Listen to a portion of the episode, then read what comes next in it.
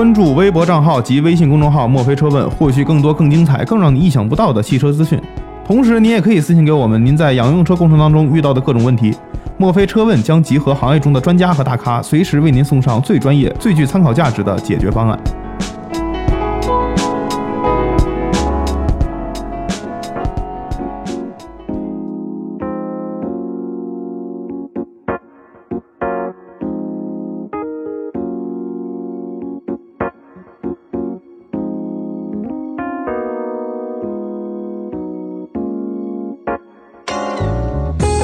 汽车爱扯淡，这里是墨菲电台。大家好，我是汽修修理工，又回来了，大磊。嗯、我是老仙儿，我不是修理工。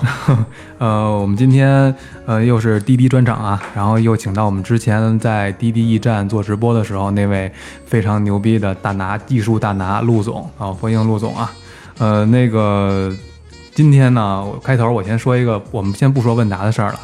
呃，说一个非常重要的事儿，各位我们大雷，你亢奋点儿行吗？你好像没睡醒一样。好，我是呃恩义附体 恩义今天又没来，他负伤了。他穿了兽王三件套。受伤了，所以呢，大家如果要有点公德心呢，可以给恩义捐点钱啊。啊，可以可以，就 我把我把我的账号，不不，我把他的账号提供给大家。嗯、是这样，就是大家就是每次我看到各音频平台呢，就是总是给我们呃留言呢啊转发的，但是我希望大家听完我们的节目能给我们订阅啊，这个订阅呢也是为我们增加这个人气的一种方式。对对对。啊，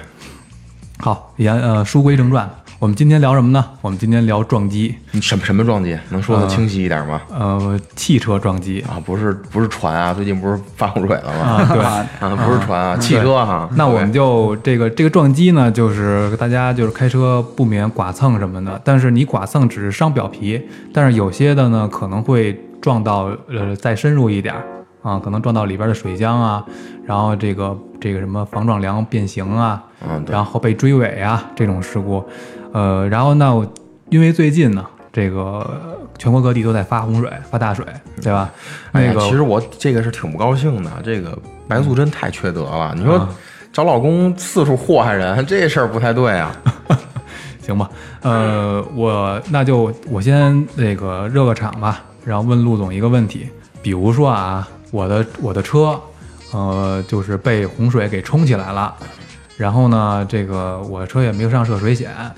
但是呢，我这个车被洪水冲起来之后撞到了墙上，然后撞坏了，这种算什么呀？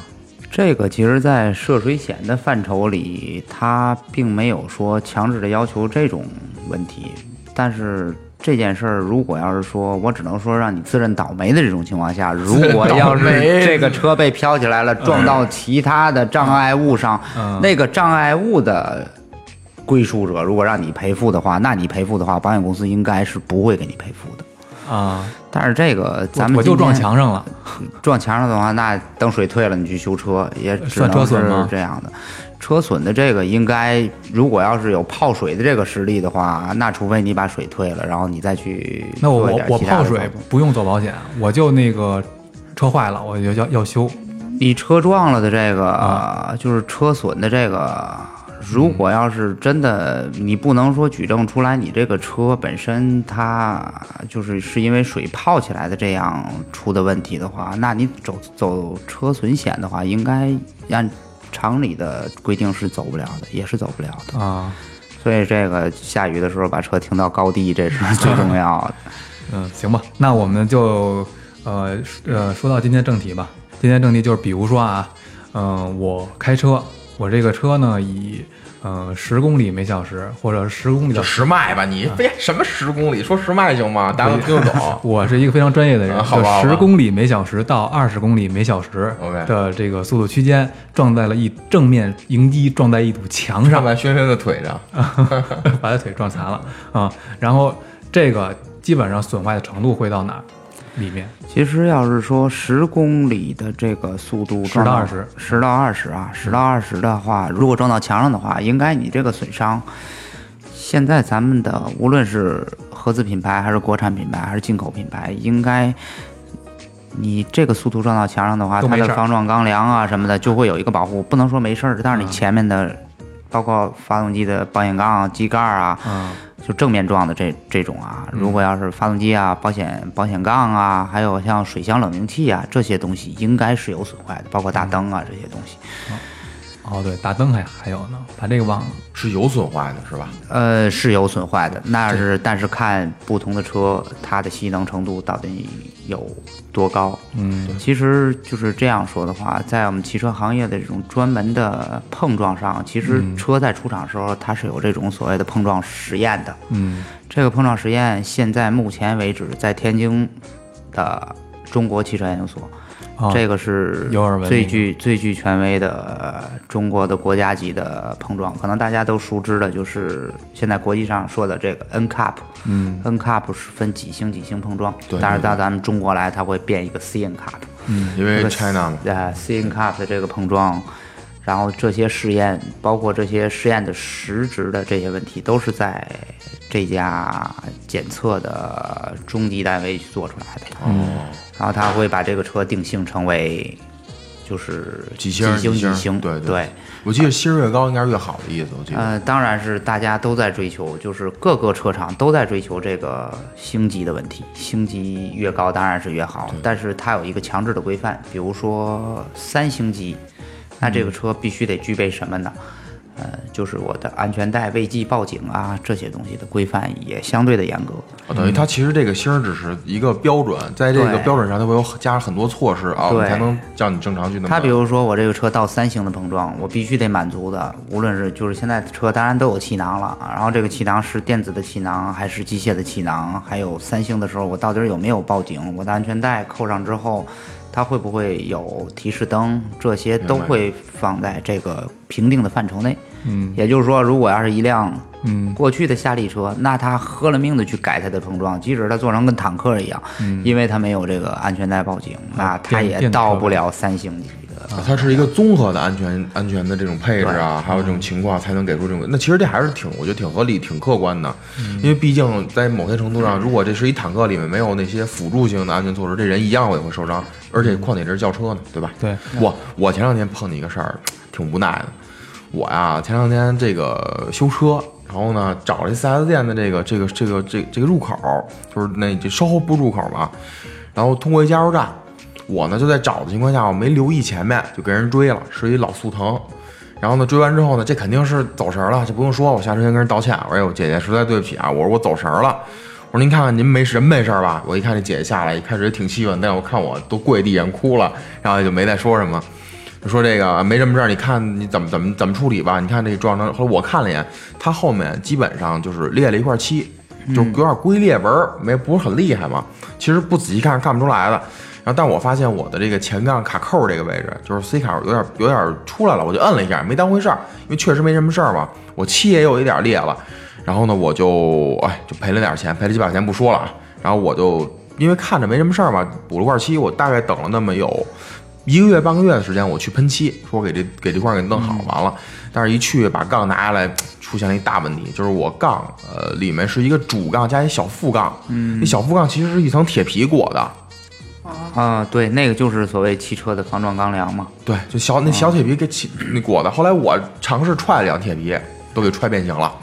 所以我觉得这有点儿。然后我说那这怎么能给绑办？他说这绑不了，他说你只能换新的。合着我他妈得整个换一根大铁杠。那应该不用吧？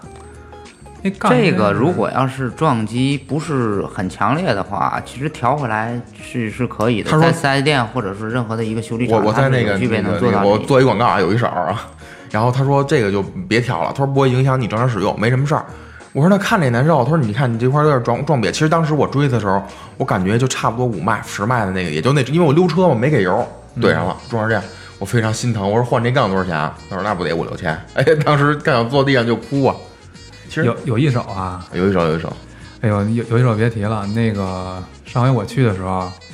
嗯，我不是去全车内饰清洗加车漆的镀镀晶什么的吗？然后还喷了块漆，然后他他一小工一不小心把我那个车中间有一个那个鼠标型的挡杆儿，就是调中控台的，啊，我见过你那个高仿那个吗？对，给我弄断了，真的假的啊？那就断了，里边卡的给我弄掰折了，就是因为他使劲嘛。嗯，可其实他不注意，我可以理解。然后呢，大家就我现在跟电台里说一下啊，这个是事情的前序，就是他们呢把这个给我修好了，说呢帮我去找一个这样的配件儿，呃，这个找好了之后给我换一新的，因为那个卡扣它是呃临时粘上的，很有可能用不了多久，它那卡扣那个胶又掉了，嗯啊，所以他们说去给我找，我那个装一套也五六千块钱呢，然后这么贵呢？对啊，因为它是还有先锋后装的嘛，啊，有先锋啊，打广告，我明白了。然后这个现在已经找一礼拜了，也没找到这配件，我不知道他们会给我怎么解决啊。我觉得可以，大家后续看一下这个有一手。为什么要提有一手？是因为它在国内的这个本喷汽修里边，这美容里边还算是感觉算是正规军，有点名气，对吧？对对对，嗯其实我一般喷漆也是往那儿去的，所以就看后呃我们在看后续吧。对我在电台里边会持持续跟踪这件事情。对对对嗯，呃，那就拉回来，拉回来就是我接着说嘛，就是我这个就觉得挺无奈的。其实那个赵陆总在这儿，我想问问，这个东西我理解为其实就是能接受一定的缓冲，可这东西真正能吸收多少缓冲啊？而且它这个维修成本有点太高了呀。它怎么说呢？这个车的这个吸能的这些东西是应该是每个车厂做出来之后它都会有的，尤其是现在咱们可能就是大众现在在广告宣传或者说其他的车品牌宣传这里面都会说，比如说说日本车前面有防撞钢梁，后面是没有的。对对对，其实它怎么说？即使它后面的那个设施不是一个防撞钢梁的形式的话，它也会有一种吸能的材料之类的在里面做填充。然后你这种如果要是撞的话，真当然你撞的不是很重啊。如果要是正常的碰撞，应该是这样的，就是你碰撞之后先是上杠，然后再狠就会上你的防撞钢梁。但是这防撞钢梁的这个问题。再上的话，那就相相对，比如说上到车身里面的那个主梁的话，那还有一个牵扯，就是你像刚才大磊说的这个，就是我的车，呃，碰撞的时候是有多少速度、多少的撞击，然后撞上这个障碍物。当然说，就是如果他说十迈撞上的话，那可能我的杠只上了；那我撞到三十迈的时候，那我可能防撞钢梁就上了。那我撞到五六十迈的时候，我要碰到这个车，那除了防撞钢梁损坏，你的车身的主梁损坏之外，那还有一个发动机下沉的过程，因为它碰撞的时候，它不可能让发动机直接撞到你的车里面去伤你那的人。发动机重量不是那个正好陆总，我问一下啊，就是这你你所说的这个发动机下沉，它是通过什么东西识别来进行下沉？而且我知道发动机下沉这这个应该发动机和变速箱应该是两个大鸡爪子在拧上，没有对，一般的车这个是三个吧。这这个这个问题我们往后说，那就是刚才说的这个是脉撞击嘛，因为刚才老辛儿这个就是，呃，就是那种怠速情况下就把这防撞钢梁就撞了变形了。那这个十迈到二十迈，十公里到二十公里的这个速度区间的时候，是不是这个它的防撞钢梁啊也会受到影响？其实现在像你说的这个疑虑，其实大众的用户吧，包括咱们所有的这些驾驶员，都会可能有这种误区。它包括在城市道路上也好，还是自己碰撞也好，他碰撞完了之后觉得，哎，这个车没有什么问题，我的速度也不快，然后只是伤了一下漆。可是就像刚才说的，事后了，我把这个车拆下来之后，然后才会发现，哎呦，这儿也坏了，那儿也坏了，然后这也找不到主，或者说找不到一个赔付的一个根本的地方。嗯，比如说现在咱们这些驾驶员，如果要是碰到这些车的话，碰真正碰完了之后，如果你的车本身有保险或者有车损，你去报的时候，去 4S 店也好，去任何的一个维修店也好，最好是让定损的，就是保险公司的定损定损员陪同你一起把这个杠拆下来，去仔细的去看一下，因为这些车里面的配件太多了，包括现在的车做的越来越精细，有时候对雷达啦，还有什么那个灯喷啦啊，这些东西在不经意的情况下，可能你碰了一下，你只觉得啊这个不重，但是事后这些功能使不了了，但是你再去所谓的理赔无门嘛，嗯。但是还是要仔细的去拆下那来 OK，看一下。那就是咱们嗯，简单做一个给听众做一个参考吧。就比如说，我是一个民用级的车，二十万民用级的，比如说迈腾啊、帕萨特呀、雪铁龙 C 五啊、标致五零八什么的，然后雅阁，呃，如果是十到二十迈，那可能是前面雷达，然后灯，然后吸能的杠，呃，会水箱有一定的损坏，那这大概维修这一部分的话，这个二十万车，呃，大概需要多少钱？给个区间吧。这样的话，要是给一个区间的话，可嗯能这种维修要是做下来的话，包括你的杠，如果要是不是说完全撞损坏的话，还可以利用的情况下，嗯只是个喷漆，那我觉得这个费用应该也在四千块钱到五千块钱左右，应该是这样的，因为前面的东西比较多，而且像你刚才提到的，比如说像。五零八或者是 C 五，更或者说怎么说呢？就是目前为止，咱们中国市场上二十万左右的车的话。对真正撞撞车之后的维修，应该主要去看哪几个部分？比如说看它的车灯，这个车灯其实看起来很不起眼的一个车灯，但是现在咱们中国市场上二十万左右的车的车灯已经具备了有随动转向功能啊，这些相对的比较高端。对但是可能大家装完了之后觉得这个灯无所谓，可是你到了四 S 店，这一个灯它就一万多块钱，那可能这个费用就突然的就涨上去了。要换的话会更贵。对，要换的话更贵了。我我那车前段时间不是追尾吗？嗯追的机盖子翘了，然后灯也坏了，我这俩灯干掉三万，啊，嗯 真的假的呀？真的真的。是换我有总我有保险的那个东西，换总成了吗？然后就是换总成，当然换总成了，我为什么不换走保险啊？然后最可恨的是什么呢？这个啊，它是就是它连什么都算，比如像那个前面机盖那个锁锁扣啊，换一个，嗯然后这也算上，什么前面什么什么小螺丝卡板儿，哎呀，这些东西零零散下来，我那次走了四万多保险。要是这么说的话，那只能劝劝广大的司机朋友们，应该是多注意把保险都上齐，。我我也这是必须得把保险都上真的对对齐的。那这个这个十迈就十公里到二十公里，车内人员的如果系安全带，其实它是没有什么损伤的，对吧？要是十迈的话，有损伤应该对大人问题不大。如果要是有一个小孩子的话，没有安全座座椅，那伤害会很大。OK OK，这车门会不会就比如说撞凹进去了，有可能吗？撞凹进去的话，你的20万的车二十万的车对你的你的你的这个速度应该还到不了程度让这个车门可以这样。陆陆哥对，陆陆哥，我就要打断你了。然后，然后我很很很开心的跟大家说，我车门也没撞过，也差不多那程度。就是你们说时速吧，我车门没撞过这样。我我不是说了吗？那天我去加油站，又去加油站，就是那回啊，你看见的照片，他是也就十迈二十迈的车撞我撞我那个前后门了，拐，他等于是我这么过去，他从我后面刮上来的，我后门给刮穿了，就是外面一层铁皮穿了，前门扁了，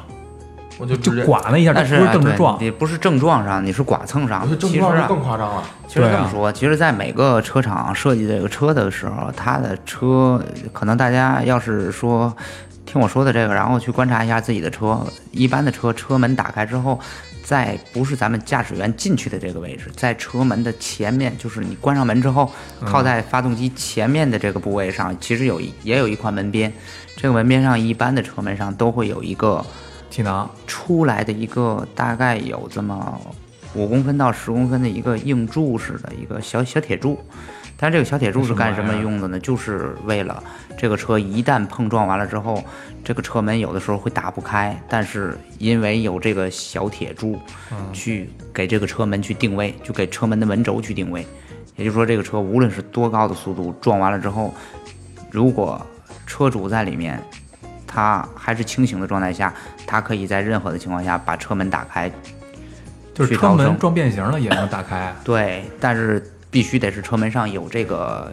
硬的这个哎呦纤维铁柱的。学会得看一眼，这是这我也得看一眼是 这是买车时候应该注意的。嗯其实咱们不可能说是想让这个车买完了之后它会碰撞，但是真正要是碰撞之后，为了安全着想，还是需要极端看这个当然命第一了嘛，最好还还是买这样真不知道车，救命命值钱，几十万不算什么。但是现在你说的二十多万的车，应该都具备这个，应该都有。啊，哎应该都具备。那你那车当时做保险修了多少钱？我那俩门两万就三万块钱吧，就我的妈呀！那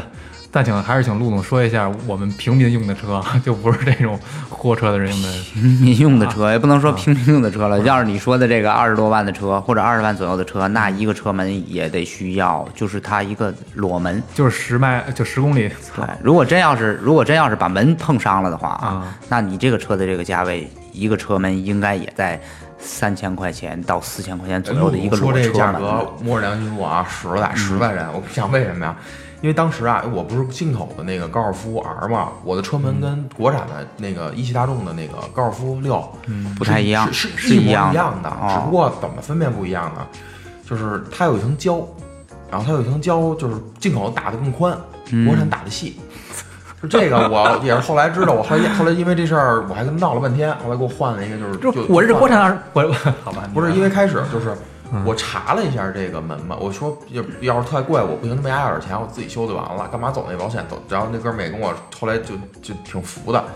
然后后来我查了一下我那个门，就是就是他说的是那个就是一点六，就不是什么一点六，就是高尔夫六的那个一汽大众，那个门一千五一个，就是一千五不加不加喷漆不加附件儿，对，就是你你我那附件儿才没装坏，问题是你该装装，工时费一般车门损伤之后，这个附件其实是附件是很多的，什么呀？都？包括车门的玻璃、什么升降机，车门的里子板啊、啊。对，里子板儿，或者说那个升降机这些东西。然后后来那个不就说这事儿吗，我一算，其实这一车门也就三四千块钱。嗯，真的是这个数，结果是多少钱但是四 S 在四 S 店一拍胸脯，你也不三万吗？就三万就没了。因为你车是进口车，嗯，我觉得一会儿这么着吧，那个陆总说那个呃价格参考的时候，就可以直接说现在滴滴驿站的价格参考吧。好就是就是一开始我本来我是想的是避免这个广告嫌疑嘛，哎你你已经充值了，别说话了。但是但是我发现我我们还是要有一个参考啊，因为毕竟这个我今天上班的时候，突然间我一同事跟我说，因为我们都是汽车圈里的嘛，然后就说说我靠。你没看吗？那个那谁谁谁分享的那个滴滴驿站的那个分那个什么布局图，说什么要开多少家，四四十家还是多少家，我不记得了啊什么的。然后说那这家伙这个得这个这个这家伙得得多多多牛啊什么的。然后后来我也在我我就想这事儿嘛，我说这滴滴驿站它其实代表了什么呢？对吗？是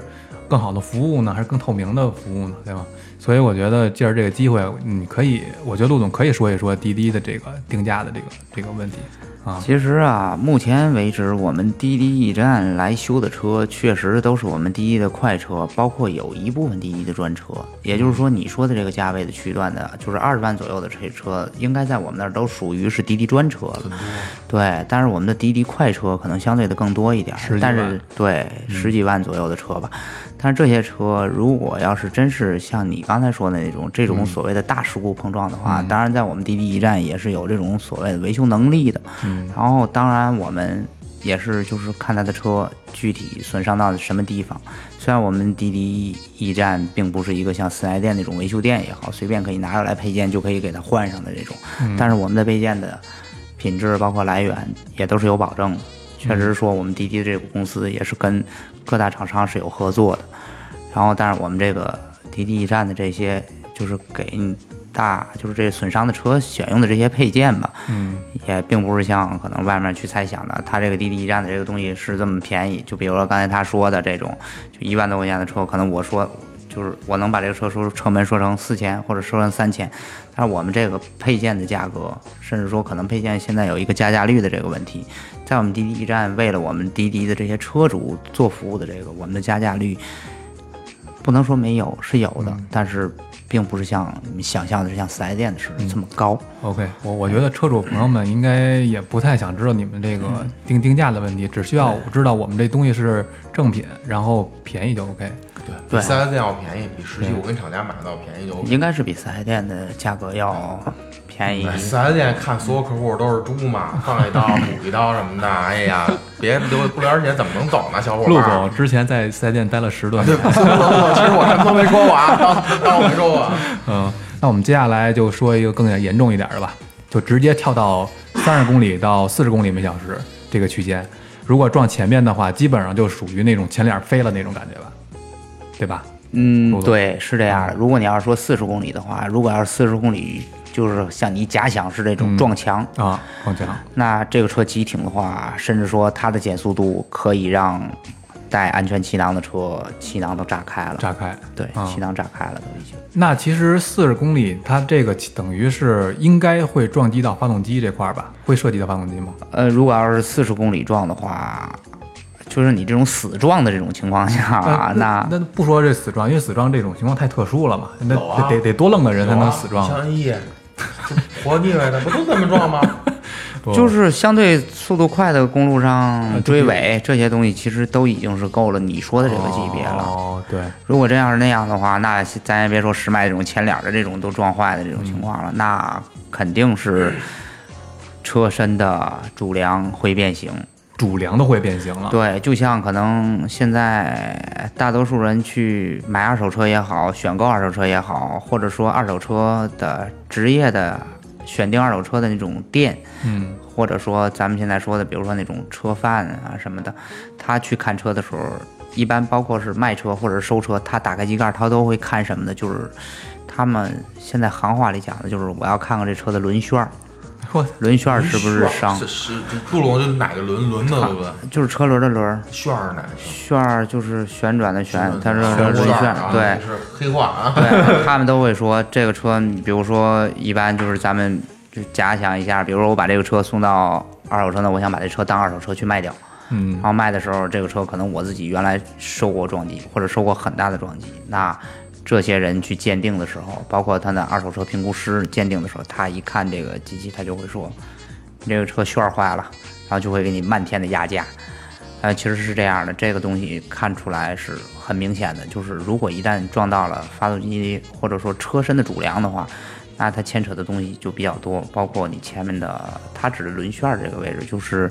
前面两个减震器托儿、哦减震器座儿的这个位置它看能不能伤到那儿。如果要是这个车伤到那这个位置的话，那基本上发动机下沉，然后鸡爪变形，然后主梁鸡鸡爪，就发动机的鸡爪。是，那鸡爪子，其实现在咱们车就是三点三点支撑嘛，对。相对的稳定，就是左梁、右梁，还有后面的底托梁上是有三点的。然后这个一碰撞之后，这三点变形，像你说这个四十公里，这是肯定的，肯定这个车肯定会变形。然后底下包括就是现在我不知道，就是北京地区是不是说这个车这个位置叫元宝梁，或者就叫底托梁，底托梁的变形也是这是肯定的了。就是然后您说的是，呃，发动机下面往后一点一大横对悬架，包括你说两个那个就是车的三角臂啊，这些东西都会变形元宝。梁，就是看着特像一元宝，那个对元宝梁。啊，然后这个车如果要是真是碰到这种程度的话，那包括这个车做完了之后，四轮定位的校正啊，这些都是一个隐患。现在说来说去的这种问题，如果要真是去买二手车的话，这个确实是得注意。然后这种损失就相对的比较大了，甚至说，如果要是你说这种四十迈撞上障碍物、死撞障碍物的话，那这个车如果要是上保险的话，保险公司我觉得会看这个车维修的价值还有多少，是不是评估会有所谓的对全损。就看啊，你就是骗保，就是上回那个那个谁，就是我们这儿之前来一个老李，他也是跟您一样，就是在雪铁龙法系车的这个 4S 店工作了很多年，还有一些证书什么的、嗯啊，就是北京的。然后他说那个哪儿哪儿哪儿哪儿，朝阳那边有一个专门二手车卖二手车的一个大仓库，好像是。然后他说那儿就卖您说这种就是全损车，对，全损车，全损车修好之后再卖。但是嗯，一般的驾驶员可能或者车主碰到这种问题的话，那他肯定是愿意报成全损，然后虽然自己损失了一部分的这个买车时候的这个钱吧，但是他再添一点换一辆新的，也比他这个车修好了之后的那个价值、安全系数更高啊。对。而且马上换新车了嘛，差几万块钱挺好，当换辆车。啊，对，这是被动换新车。被逼的，大哥我不太想换，但你这样我就只能换了。对，哦，等于是呃四十迈的撞击，四十公里每小时的撞击，不是这个，就不是等于你这么说四，但是他妈真出事儿。就是陆总的意思，我理解为就是四十迈不躲避的情况下，硬硬的撞在这上面，对，也没有任何的制动减速。但如果你四十迈只是侧面撞击或斜侧面撞击，其实我觉得没有这么夸张。但你要是非怼直了往那上面撞四十迈，就是这情况。但是你想，我们平时的路限速是六十或八十、七十，就是平时我基本上我开的也会开到这么这种限速的这种最最上限。所以就是如果制动的话，如果前面有人急刹车，我制我制动的话，我制动也就在三四十左右。实际上，你的那种预见性的制动，就是如果前方的障碍车已经在制动了的话，嗯你其实，在正常驾驶你是发现的，你发现之后你再踩制动。嗯，但你踩制动的这一下，其实按理论上讲，你四十公里左右的一般的，就是咱们的现在道路上开的车吧，如果要是在四十公里的话，我想踩住刹车让这个车急停的话，大概它的停止速度肯定会收到二十米以内了。也就是说，你前面的障碍物的车，如果要是离你有十米远的距离的话，你踩完刹车之后的降速速度，当你撞到那个位置的时候，其实要比四十迈的速度小了很多，小很多是对吧？，小很多。关键是现在咱们北京这个路况啊，我觉得像很多拥堵城市的路况，嗯，不允许你离前面车有十米、二十米的距离，啊，对吗？基本上都是，这是安全，啊开不坏，撞不坏。你想啊，这个我现在回想起来，我早上起来啊、上就上班的这个路上，我基本上都是六十迈左右，四五十迈左右，然后就跟着车走，啊，就跟着前车，前车大概也就离个呃十米以内的距离。现在是这样的，像你说的这个这个问题，我这么给你解释一下吧。如果要是真是撞完了车之后，这个车有损伤，有一定的损伤，或者有很大的损伤，这个是怎么界定的？嗯，保险公司会按你的这个年限保费去定，你上了多少钱的保费，然后你这个车保值保的是多少钱的值，然后你这个车在碰撞之后，我需要无论是到四 S 店还是到维修站去修的话，这个车我要先拆解，然后去估损。我估损完了之后，看我这个车估损实际上的我的可能备件跟维修的这些价格到底能有多高？如果这个价格已经超出了你当时这个保价这个车的这个价格的百分之八十，甚至百分之八十以上的话，嗯，那就有可能会给你去报成全损的全损这种。对百分之八十以上，对，嗯陆总，我有问题想问问，正好借这机会，好比我这车吧，我这车上完全险，就是就是那车损险，嗯，是保的是三十三万四，就是这个就是你的车价。对，我保的是车价。那如果我出现了撞击，哎，就是怎么着，车废了，就按您说的已经可以达到报废报废程度，那这四 S 店赔的我是这三十三万四吗？啊、他不可能赔你三十三万四，他会以七折的价格去赔给你，这应该是最高极限了。为什么七折呢？因为他这个车他会计算，就是其实这个车收的时候是谁收走的，其实是保险公司给你保价，把把钱给你，然后他这个车是他收走的，他收走之后，他可能也不会把这个车当废铁一样，就当废品去拽在，就是那个报废厂啊什么的，他也会去找一个所谓有资质的这种维修店去修，修完了这个车之后，可能他也会再有一个变卖的方式也好，还是把这个车再卖出去。但是再卖出去之后，你想你把你车修好之后卖是多少钱的价格？他把车修好可，是有个问题，那我上的险这费用是可是这三十三万四的保险这钱呀、那为什么我得不到这个赔偿？因为你那个车本身撞完了之后，嗨，怎么说呢？就是这个车其实在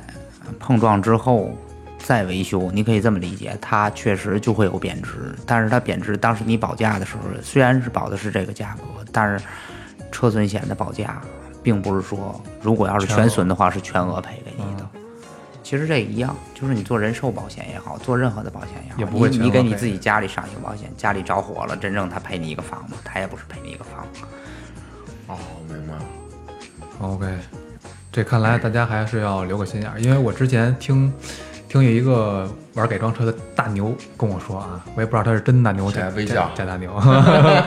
然后说，我靠，我们之前都做过，就是哥们儿想换车了，然后这车呢又卖不上什么价，有可能就是你开的这种 R 这种小众车，那怎么办呢？把车开水里去，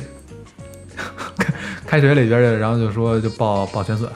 啊。报全损，然后定价，然后就赔赔你个钱，然后你这个钱肯定比你卖二手车要要多。其实像这种碰撞之后的这种问题，有的时候就是用户比较迷茫。其实车主们应该在买保险的时候去看一下你那所谓的保单。现在无论是什么样的保单，那保单上的写的细则应该很细，有可能你会看不懂。对，看不懂，但是根本看不懂。但是遇上问题之后，保险公司会用这些条款去限制你限制你。对，但是到那阵儿你再懂了，可能你也晚了。对，但是在上保险的时候，在出单之前，其实现在好多的问题就是你包括咱们现在有电话车险，电话车险你去买保险的时候，你可能不去关注这些东西，但是有的一些车主他愿意去四 S 店去上保险，嗯，当然四 S 店保险有保险专员，在问清保险专员的这种赔付细则之后再去上，可能还明白。其实这个东西就是这样的，花的消费嘛，明就是透明的消费，然后你知道自己我花了这么多钱，我买的是什么。嗯，OK，那这个最后最后让陆总总结一下，就也不算总结吧，就大概跟我们普及一下，就是说，呃，滴滴驿站的呃，就是员工的筛选，就是员工是怎么来的，然后这个培训大概有哪些，然后就是我说的是那种维修师傅还有一个就是呃配件的把控、质量把控和来源。嗯嗯，那先说咱们第一个，第一个就是我们的滴滴驿站的员工，可能大家都在质疑，就是我们滴滴的员工到底儿是从哪儿来的？对，是不是啊，当然我们的在我们滴滴驿站成立之后，在这些维修员工的招聘里是有一个明确的细则的。这些细则就是我们招聘的员工确实得有国家级的这种维修的资质的。这些就刚毕业的学生肯定不行。嗯，刚毕业的学生他可以到我们那个店去做实习，但是他不能作为一个主修的人员去在我们那儿正式的去接单、接单干活。嗯，咱俩这就没戏啊，然后就扫地去了。蓝翔蓝翔技校能过去搭把手，理解就这意思。然后呢，我们我们的正式的员工在入职之后也是需要分定期的级别考核的，就是评定。我们的评定是什么呢？就是有理论的评定，还有这种实操的评定。然后实操的评定跟理论的评定相结合，结合起来之后，最后给他的评定定级，除了他自己手里拿的那个所谓国家资质的那个证，包括有好多就是甚至有高级技师、技师啊，或者说维修高级、维修中级的这种证，这些证在我们那儿只是他一个所谓的入职敲门砖，对门槛儿。但是我们进来之后会给他做一个评定，做一个我们滴滴员工内部的这个维修资格的一个评定，有可能这个人我拿的是。就是维修高级的证或者维修技师的证，但是他可能到我们那儿算一个维修的大公级的这种这种证，我们也会给他。然后，但是这个做一个评比，而且这个评比并不是说你进来之后是这样的，你就一直是这样了。当然，我们有一个就是这种晋升机制，晋升空间这种晋升空间就是你在那儿无论是什么，就是提高啊、再培训啊，我们会有一个这种晋升的体制，然后一点点的去体制升到它的最高点。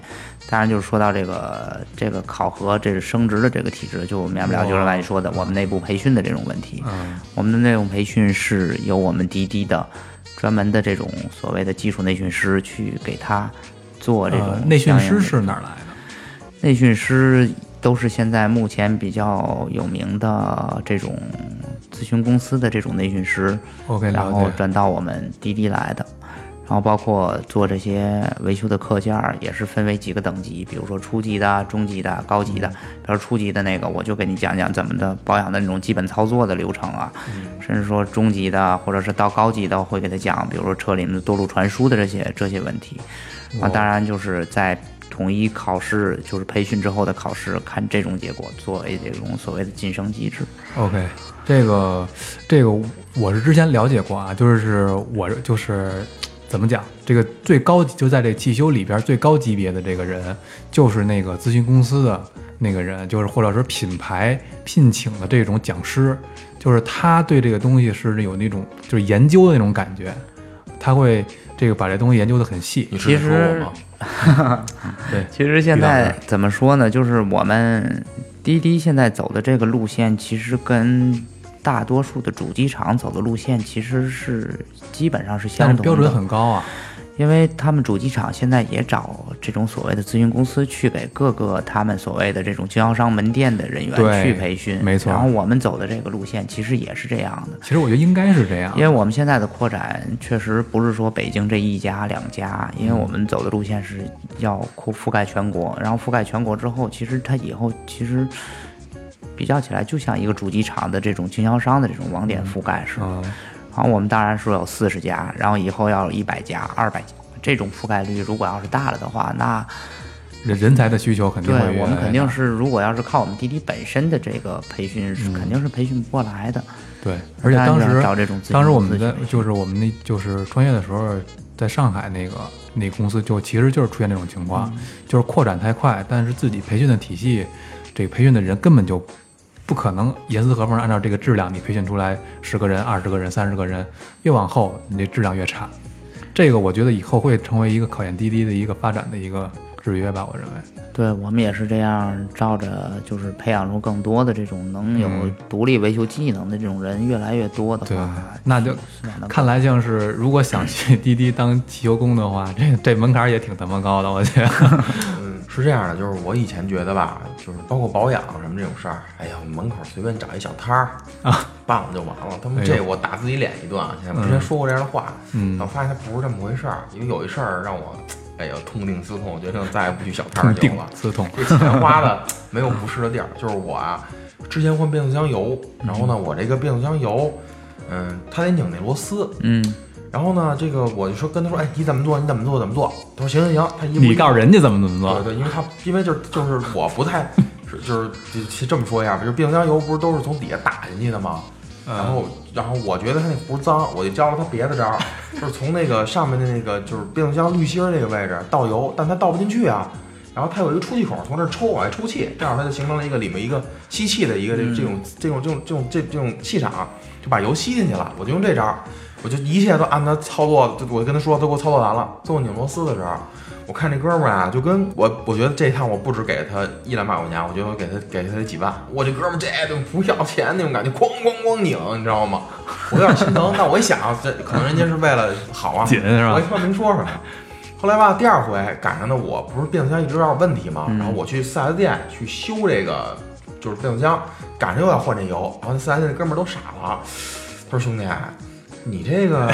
怎么这螺丝他妈没劲儿了？我说不可能啊，那哥们儿给我拧挺紧的呀。后来他给我演示了几遍，后来我才发现、里面那个螺丝那扣一扣了，都一扣都给套没了，我的妈呀！全碎了。那是因为他没有一个标定的维修的一个拧紧力矩对嘛。他不知道这拧紧力矩。后来呢，我操，老子花了一百块钱重新套了一扣，好心疼啊！哎呀，嗯，就是为什么要说滴滴这件事儿啊？其实我是也之前有所耳闻，所以今天才问。